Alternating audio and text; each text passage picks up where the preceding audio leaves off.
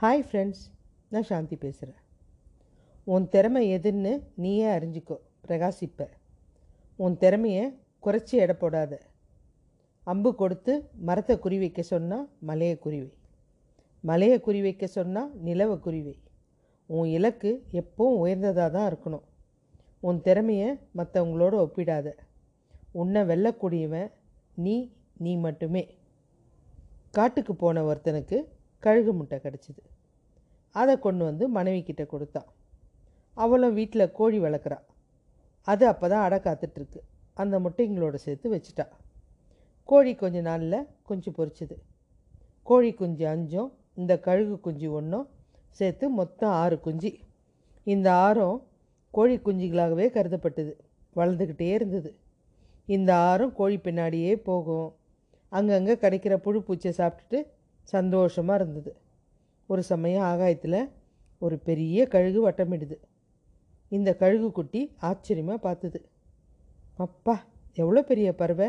வானத்தில் வேற பறக்குது அப்படின்னு அம்மா கிட்ட ஓடிச்சு. அம்மா அது என்ன பறவை? அப்படின்னு கேட்குது உடனே அதுவா மகனே அது ஒரு பெரிய கழுகு. வானத்துக்கு அரசன். அதான் உயர பறக்குது. அது மாதிரி நம்மளால் முடியாது. அந்த மாதிரியெல்லாம் நீ முயற்சி கூட செய்யக்கூடாது அப்படின்னு சொல்லிட்டு போயிடுச்சு கோழி.